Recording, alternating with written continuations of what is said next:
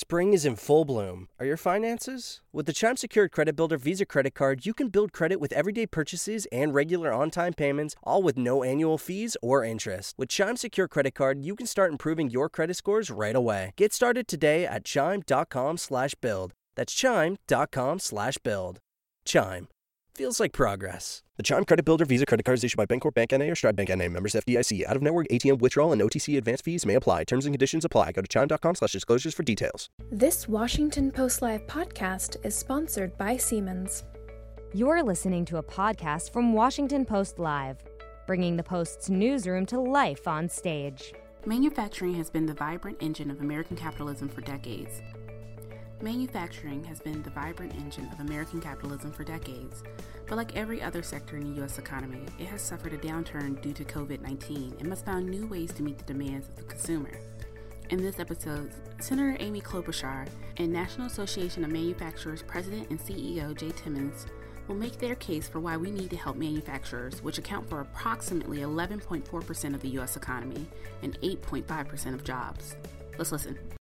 Hello, I'm Karen Tumulty. I'm a columnist here at the Washington Post, and I write about politics. And I want to thank you for joining us this morning for our conversation with Senator Amy Klobuchar we Senator Klobuchar is a member of the Senate Commerce Committee and specifically um, on the subcommittee that deals with manufacturing. And we are really testing our, our technical capabilities here because she is joining us from a car in Wisconsin where she is traveling with her fellow Senator Tammy Baldwin, uh, campaigning for Vice President Joe Biden in the most swingy of swing states this year.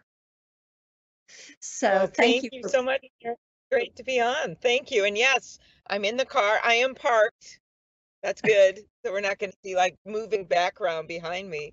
Uh, but yes, Tammy and I are in La Crosse actually doing an event at a farm um, for uh, Vice President Biden about his rural policy. But I'm really excited to be here today because there can be nothing more important uh, besides moving our country forward and focusing on jobs in the economy. And that really includes, in a big way, manufacturing.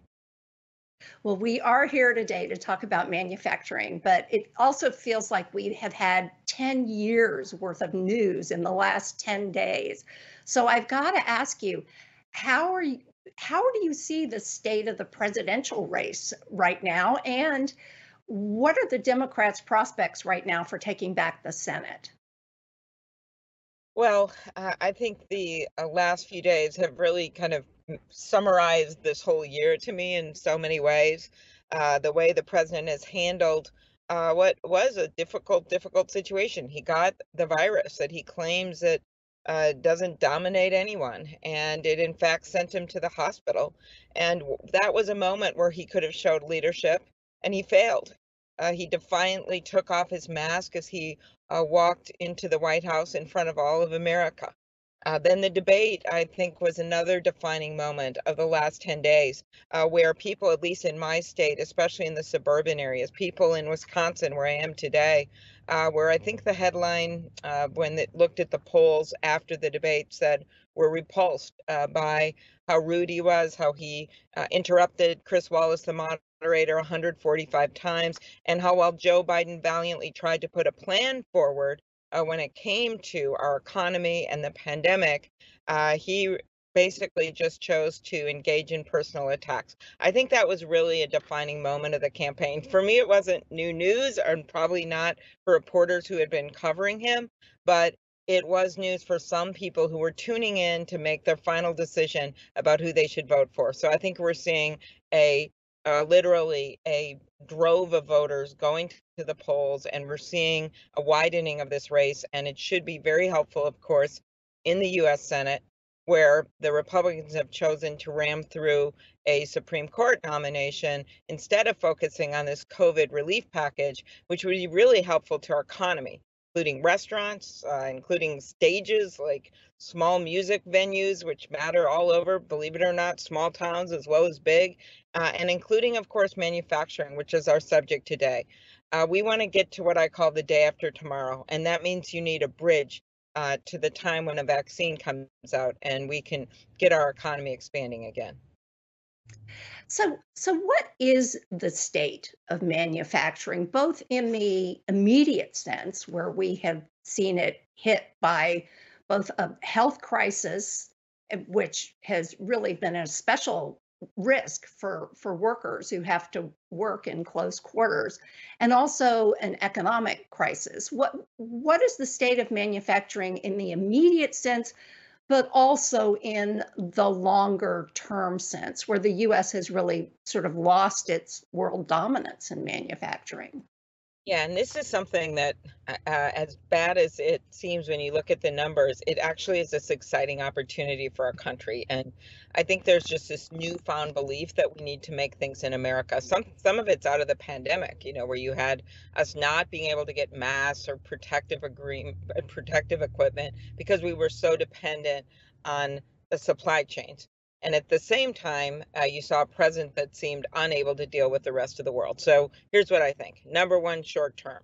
That means passing the HEROES Act, which just today I saw a tweet from one of your reporters, I believe, uh, saying that in the Washington Post, saying that the uh, White House is now putting a major priority um, on getting these, um, getting a COVID package done that's news after what the president's been saying, but this is something we've been pushing for a long time. Jerome Powell, head of the Federal Reserve, making very clear uh, that this get, needs to get done. And that would include an extension of the PPP and some of the work that needs to be done uh, to help uh, manufacturing. The thing that has to happen after that, it's a lot of things, but I believe we can do this. It's seeing what's going wrong with manufacturing. Well, we're during the pandemic, we're down over 600,000 manufacturing jobs. But I think one of the interesting facts is that we still have jobs that are unfilled. I know that sounds a little crazy, but we don't have a connection between the skills that we have right now with our workforce and the jobs we can fill. And to me, that means free one and two year degrees. It means realizing as a country that we don't have a shortage of maybe like sports marketing degrees um, or MBAs. We have a shortage of construction workers. We have a shortage of plumbers. We have a shortage of people that know how to make, run, and maintain the robotics equipment that is modern day manufacturing. And we have to get more women and minorities into that field, not to mention immigration reform. So it's some unique challenges with manufacturing, but I think the answers are there. The answers are uh, making sure that we're making things in America whenever possible, uh, making sure we're investing in R&D, um, and then getting our country behind the idea uh, that manufacturing isn't dead. I sure know it in my state. We make everything from pacemakers to post-it notes, and our high-tech manufacturing has been a major reason Minnesota has had a stronger economy than a lot of other states uh, over the past decade. But, but even before the um, even before the pandemic, though, you you were also a big advocate for rethinking manufacturing and specifically for making it more eco-friendly, making it uh, more in line with the types of things that we need to do with regard to climate change. Could you talk a little bit about that, the kinds of initiatives that you would like to see going forward?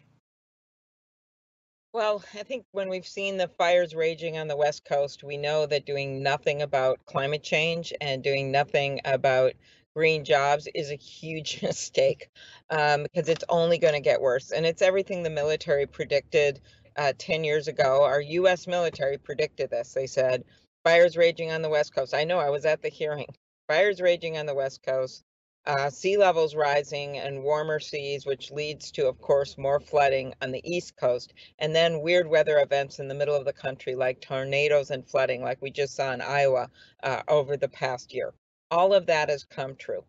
And so you can't just pretend it's not happening. The answer is to upgrade our energy.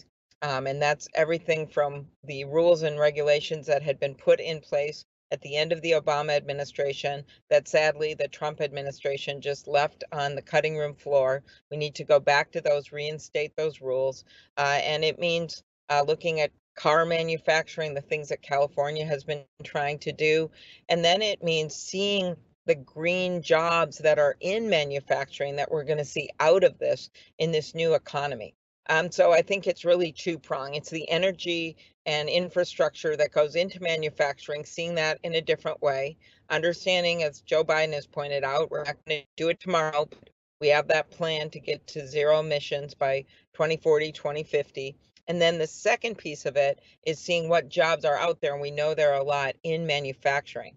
Uh, because I've never been one to think, oh, if someone's job changes, you've got to expect them to go to school for 10 years and learn a new skill. Some of our mid career workers aren't going to be able to do that. It's taking the skills they have, yeah, doing training for six months a year and having those jobs for them. And that's where green manufacturing comes in. And could you talk a little bit about infrastructure and specifically the federal role in infrastructure? I think a lot of people, and when Donald Trump came to office, a lot of people said, well, you know, infrastructure is one of these places where, I mean, he's a builder that, that I Democrats and Republicans could, could yeah, get together. Go ahead. Well, Sorry. we've had we've had many many infrastructure weeks since then. Uh, what do you see that that Joe Biden could do that that Donald Trump couldn't? You know, I was actually was one of those people. I kept interrupting you to say that because, of course, I did not want Donald Trump to win. I worked so hard for Hillary, but then you always try to think, okay, what are areas because Trump was in business that he might move on? And I even thought he might move on immigration reform, uh, which is so important for our country's future, uh, because he had employed immigrant workers and understood how important it was. But we saw the opposite. Same with infrastructure. Um, so Joe Biden, I think we all know his stories about the train and his trips back and forth to Delaware, uh, and the fact that he came out strong with an infrastructure package. And when I ran for president, it was actually the first thing uh, that I put out there uh, because I see it as one way to connect uh, the jobs that we need to have in this country and uh, the future that we need uh, to, in Joe's words, build back better. So that's going to mean things like uh, rail, of course, and it's going to mean things like bridges and highways. No one knows that better than Minnesota, where we uh, the 35W bridge collapsed in the middle of a beautiful summer day, right eight blocks from my house. Um, but it's also going to mean things like broadband. Um, and um, when we see this pandemic and the light it's cast on the problems with broadband in our country, it's unbelievable. And that also applies, by the way, to small manufacturing firms in rural parts of our country. If they're in a desert for broadband, or even a desert for childcare or healthcare, we've got problems because they're not going to be able to keep going. Um, and so I see this as all interconnected. History, FAST Act, something Mitch McConnell worked on with Barbara Boxer as one of the first Democrats to sign on. That helped plug in some federal money in the state basis. Um, that needs to be, of course, not just uh, re-up, but expanded on. And then a major, major infrastructure package uh, is something that we need to see come our way. Um, and I think a new president's got to do one because this president's had four years and he hasn't done it. Well, Senator Joe Biden has promised to to add 5 million jobs on top of restoring the jobs that were lost in the pandemic.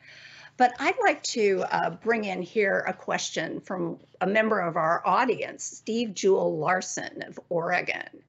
He says, I have personally watched billions of dollars of manufacturing capability moved out of the US due to uncompetitive corporate tax rates in the US. How do you see this trend reverse if we increase the corporate tax rate again? The, the, increase in the corporate tax rate, of course, is a proposal that, that Vice President Biden has made. Is this really the right time to be raising taxes on corporations? Uh, I, what Joe Biden has talked about doing is actually um, going back to the rates where they were when we were, our country was doing really well, including doing better with manufacturing. Remember, if you go to 2019, pre pre pandemic, um, we saw uh, manufacturing output entering a recession in the summer of 2019. So I don't really see that that trillion dollar tax cut helped when it came uh, to uh, a lot of our um, manufacturing in this country. And add to that something we haven't just discussed, but the uh, way the trade war um, and the way he conducted that trade war, instead of having targeted tariffs, how it hurt manufacturing. I think those two things combined to create some major, major problems. I know this from at home. Um, and so when Joe Biden comes in, what do we need to do? We need more consistency in our trade policy. So, yes, we respond to things like illegal steel dumping from China, uh, which um, is a major priority for me with the iron ore mines up in northern Minnesota. Um, but you don't engage in full scale trade wars. That hasn't worked. As for the tax code, what he is talking about is simply reversing the most regressive parts of those tax cuts, not all of them, and making them work. But that can go at the same time that you're investing in American manufacturing, um, which is things like uh, tax credits for buying new equipment, something we used during the last downturn that the Obama administration put in, uh, using that in a better and faster way. It's things like uh, investing in research. It's things like um, uh, printing up and having on a website um, how what the what the federal contracts are are doing when it comes to uh, meeting the requirements for made in America contracts, and some of them are things that our companies at home could be competing for. So it's just an all-out effort to increase American manufacturing. And there'll be disagreements on the tax code, that's for sure. But I think that what they did with the trillion dollar deficit they put us in was not the answer. And finally, I'd add one more thing when it comes to Pandemic Defense Production Act.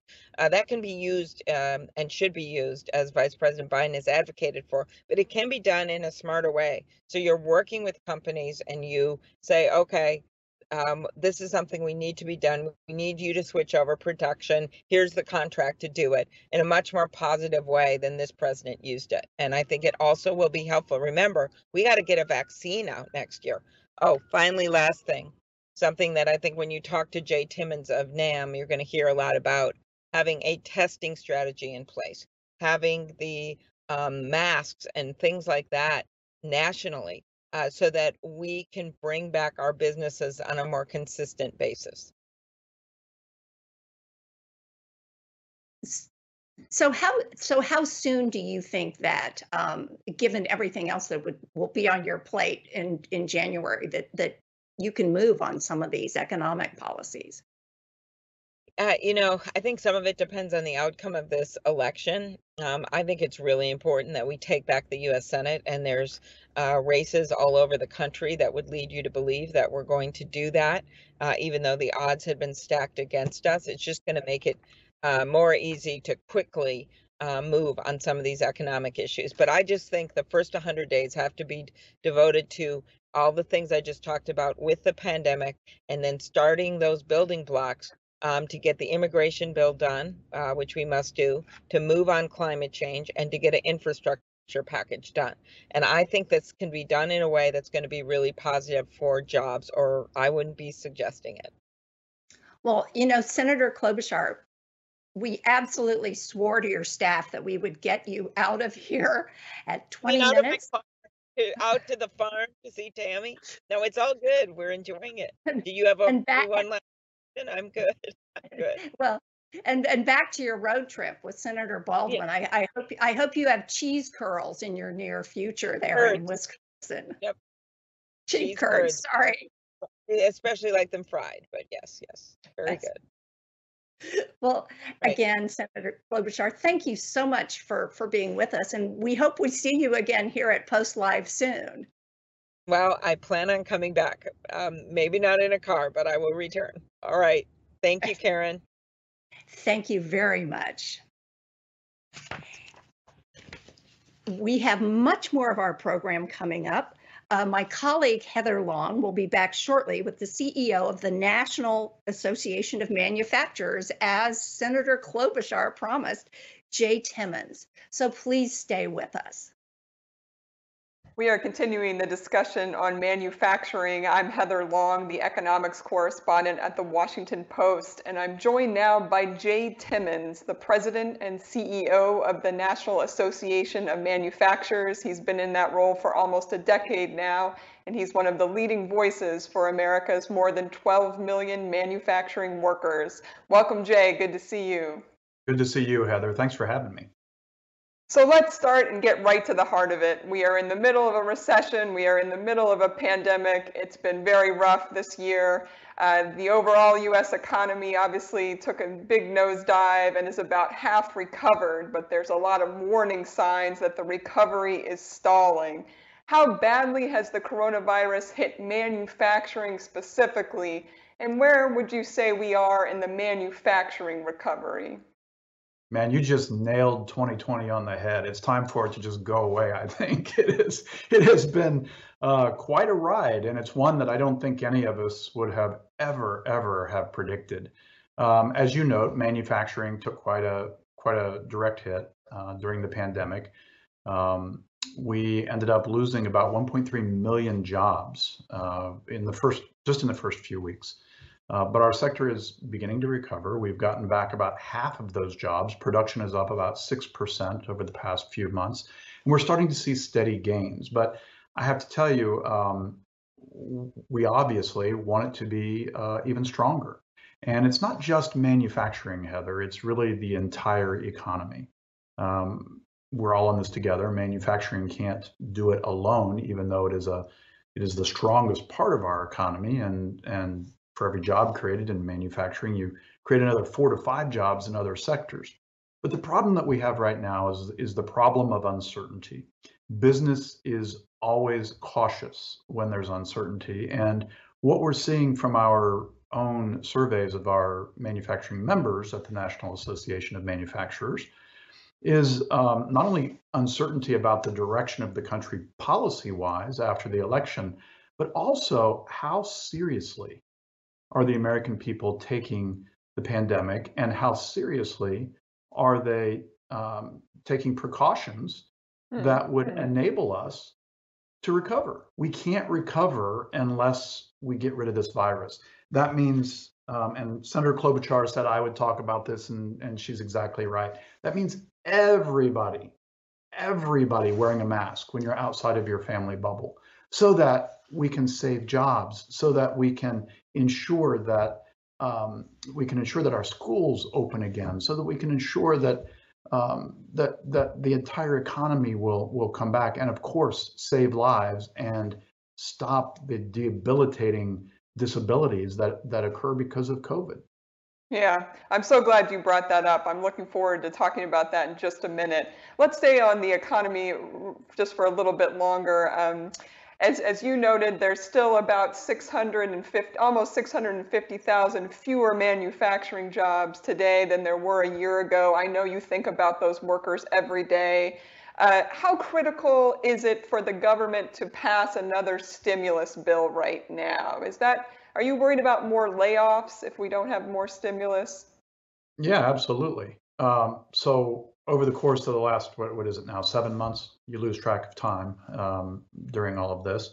Um, we've been very pleased that as part of our agenda our american uh, renewal agenda we've been able to enact over 60 of our priorities. And, and a, a, few of those priorities included of course um, the paycheck protection act uh, the, the ppp lending program the main street lending program. All of those were really essential in the early days of the pandemic for stabilizing uh, some uh, stabilizing businesses in all sectors, not just manufacturing. The biggest thing that we need to see in um, in, in, a in a bill that frankly needs to get through quickly is an extension of the application period for the PPP program because that's so essential for small businesses.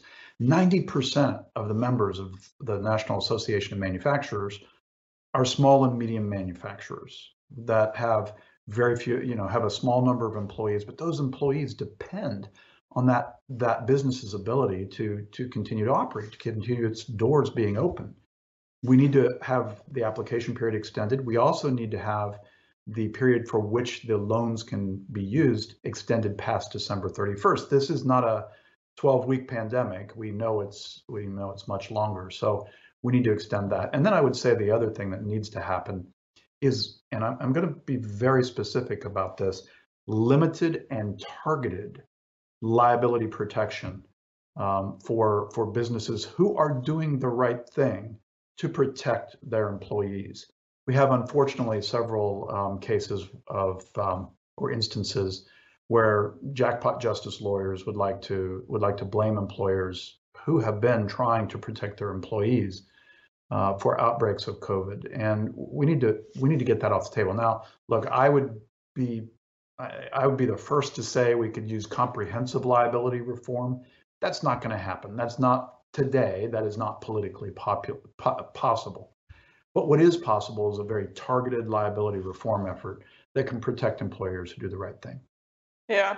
Um, I, am glad you brought that up. You know, that was just a stunning statistic you just said that 90% of your small manufacturing members had used the PPP program. Uh, Sorry, that, that that's a little off. 90% of our members are small and medium manufacturers. Oh. I don't know the exact statistic of who's used it, but I can tell you it's a it's a large number who did use PPP.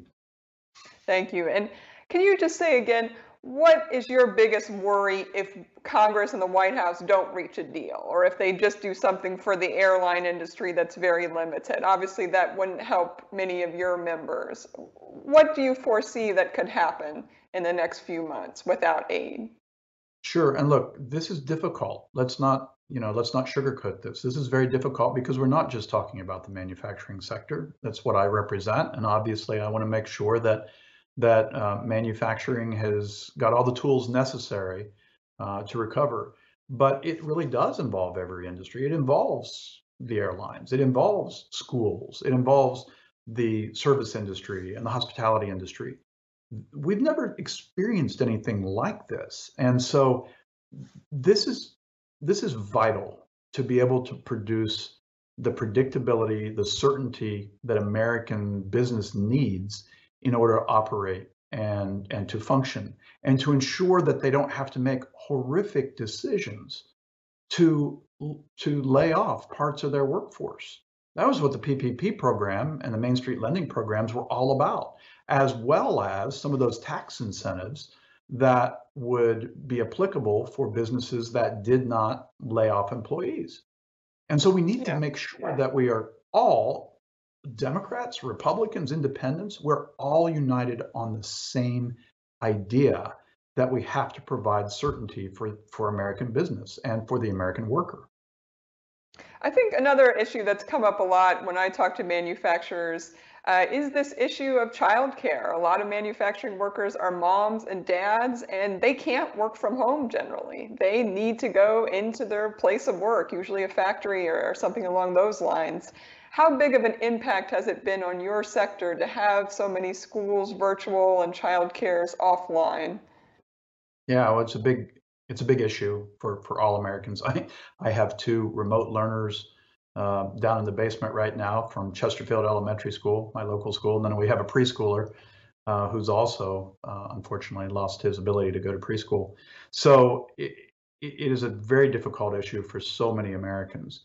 Um, I am not one who says get the schools open. I think that has to be done very carefully, and communities are making those decisions on a case by case basis.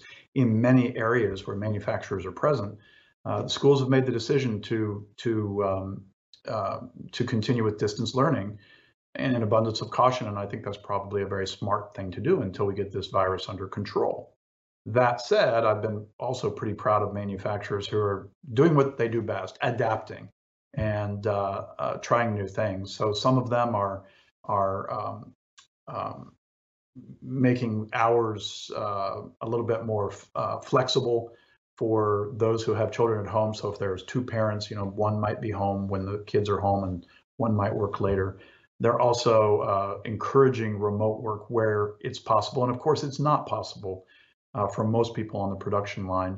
And so in those cases, a lot of manufacturers are, are trying to set up uh, discrete childcare facilities with the proper safety protocols as well. It is a problem. It's a problem for all all employers. There's no doubt. Yeah.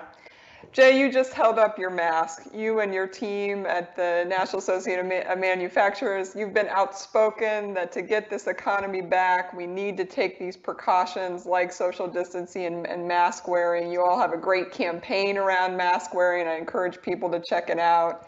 Um, I have to ask, obviously the president doesn't always wear his mask. You know, how how difficult is it do you feel to get this message out when some of our national leaders right now are, are not modeling mask wearing? So I'm not the president of the United States, um, and I'm also um, uh, not going to uh, take the bait to to get political here. But what I will say is I'm very very proud, Heather, of business leaders who who have been leading throughout this, who have been sending the right message. You mentioned our campaign. Uh, we are we are working overtime to try to get as many Americans as possible um, to do the right thing, to do the responsible thing, to protect their fellow their fellow Americans. Um, you know, th- this is not about. We all know this, right? This is almost it's almost passe at this point to to repeat some of these talking points. We know what the science is. We know that science says that if you are now, science says, if you're within 12 feet of somebody else um, that's outside of your family bubble, you need to wear a face covering. You need to wear uh, and, and Senator Klobuchar talked about a bridge between here and the time that we get the virus. Guess what? The bridge is made out of cloth. it's easy. Everybody can do this. And the sooner we do it, the sooner we get our economy back, the sooner we save jobs. Uh, I, I feel like a broken record, but it's so important to repeat the message. We, we don't need to do this to ourselves. We understand the science we understand that this thing spreads. We've apparently known it since February that this thing spreads just just in the air, and it's more contagious than the than the flu. I think the flu maybe kill and, and deadly. The flu maybe kills one out of every 2,000 people it infects, and this kills one out of every 35 or something like that. I mean, it's a it's a heck of a burden for the economy if we can't if we can't get this under control. We'll never get our schools open and and if we don't get it under control, we will yeah. have probably hundreds of thousands of more dead Americans. And look, when people are out doing, I, I, I was in Florida with my parents who are elderly, and I worry about them in a state that's completely opened up. I drove past a bar where everybody was out without masks and having a good time, and I'm glad they're having a good time. But my gosh, do it at a social distance, put on a mask, because you're killing other people. It's really that simple. And if you're contagious or you know that you've tested positive, quarantine for 14 days. We need contact tracing. We need all of these things if we're going to get the economy back and we're going to save Americans. It's really that simple. You're pretty clear on where you stand there. Uh, I want to bring in I want to bring in one of our audience questions. We had several submitted, and many of them were on the topic of automation, which I know you've thought a lot about. Uh, let me read one here from uh, Candace Wong of California. Do you agree that one of the main reasons for permanent loss of manufacturing jobs in the United States is automation? Uh, and then a second one is similar from Joe Angie of Texas.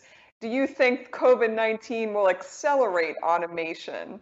Uh, we are seeing some forecasts like that from the Federal Reserve of Philadelphia, and I'm wondering you know, how big of a risk do you think we're going to see more automation in the coming months?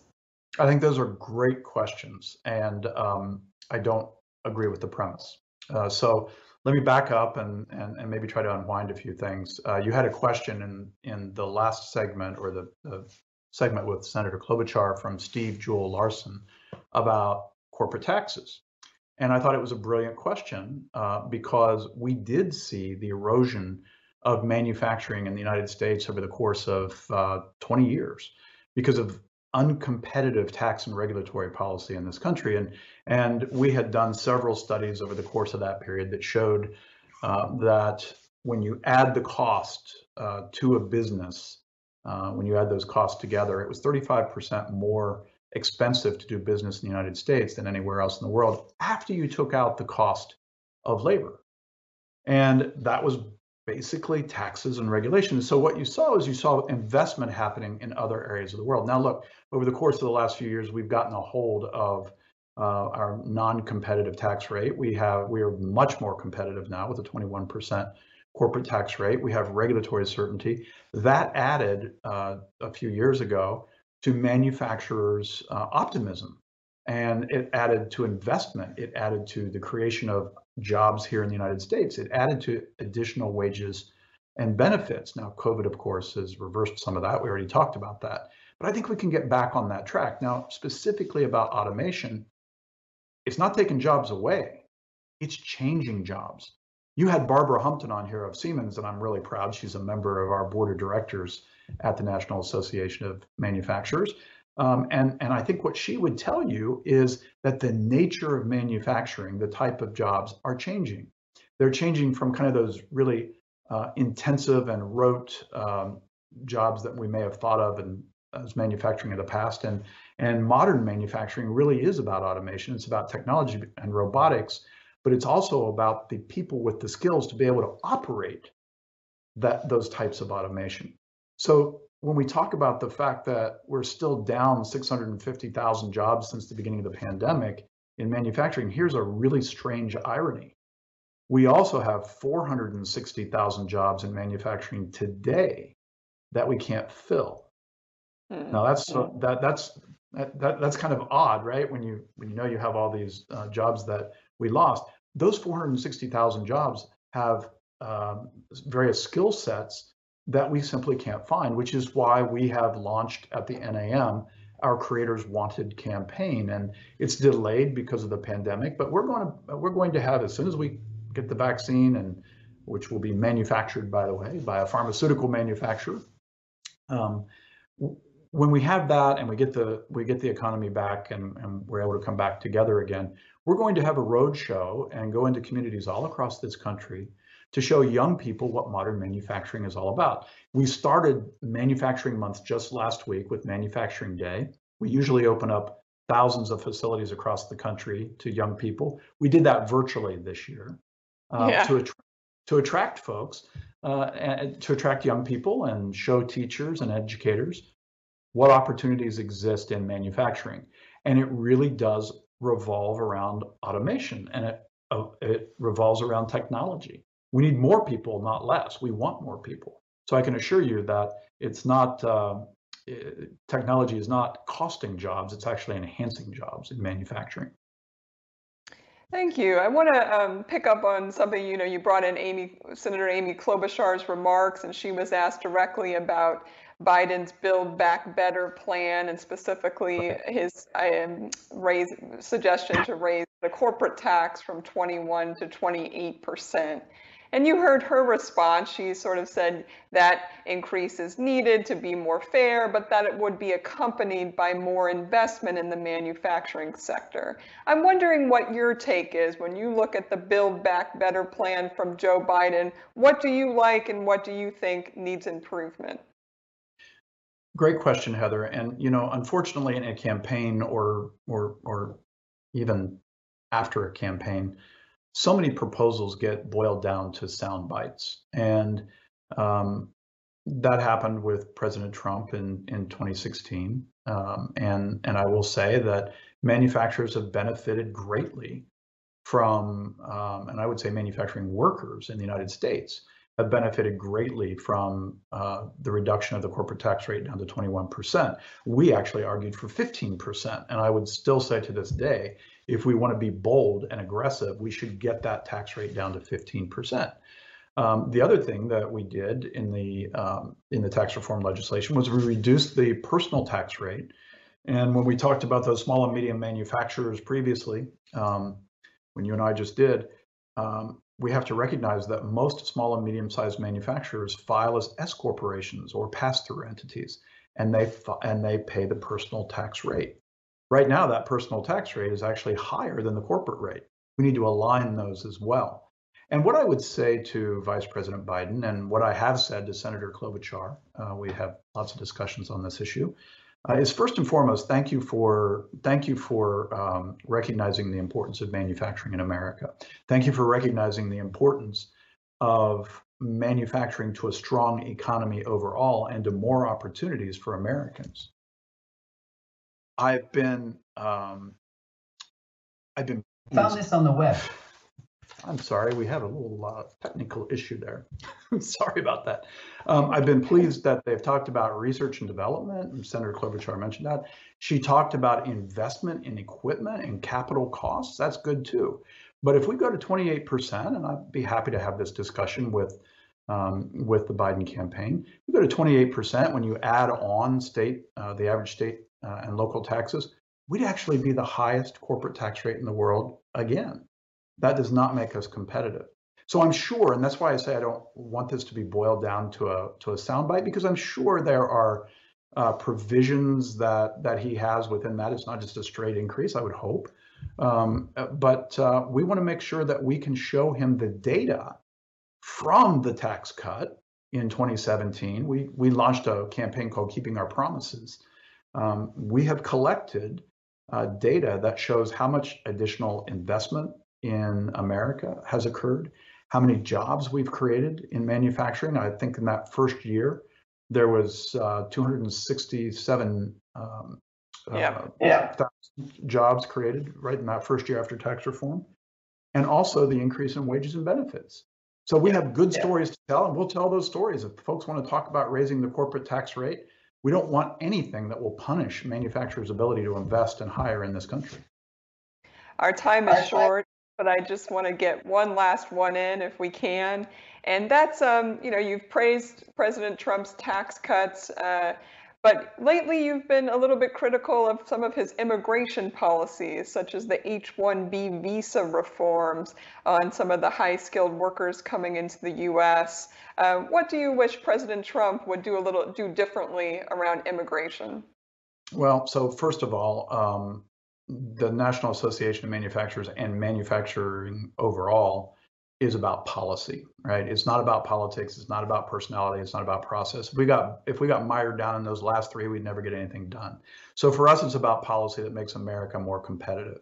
We talked about tax uh, tax reform. We talked about uh, regulatory certainty. Those have been good for manufacturing. I can also tell you that that trade deals that that help us reach those 95% of customers that live outside of the United States, that's important as well uh, infrastructure, which was also part of the last segment, is critical. Um, but on immigration, immigration is so much a part of the fiber of this country that we need comprehensive immigration reform. We've produced a plan called A Way Forward, and it it covers every single facet of immigration and makes sure that uh, we can have a system that we can all be proud of. And if we think back, um, about 50 years ago, uh, something touched me this week that I want to share with you. a fellow by the name of Juan Romero was quite a famous uh, Mexican immigrant. At age 17, he held the dying body of Robert F. Kennedy after Kennedy was shot. And the last thing he said was, It's going to be okay. Uh, Mr. Romero actually just died this week. He was 68 years old. And I think it's really important to kind of remember who we are. What what is our DNA in this country? And our DNA is all about immigration. It's all about uh, bringing people together to strengthen the fabric of this society. You mentioned H-1B. That's a very discrete issue. We've sued the administration because we think it was very improper. Uh, improperly applied because it's going to hinder our ability to do business and to recognize that we live in a global economy. We want to fix that very discrete issue, but we want to fix immigration overall. Thank you so much, Jay. I really appreciate you sharing Mr. Romero's story, a great remembrance of him this week. Um, thank you to all for watching, and especially to Jay Timmons for joining us for this important discussion on manufacturing. Thanks for listening. To hear more interviews from this series and other Washington Post Live programs, visit us at WashingtonPostLive.com.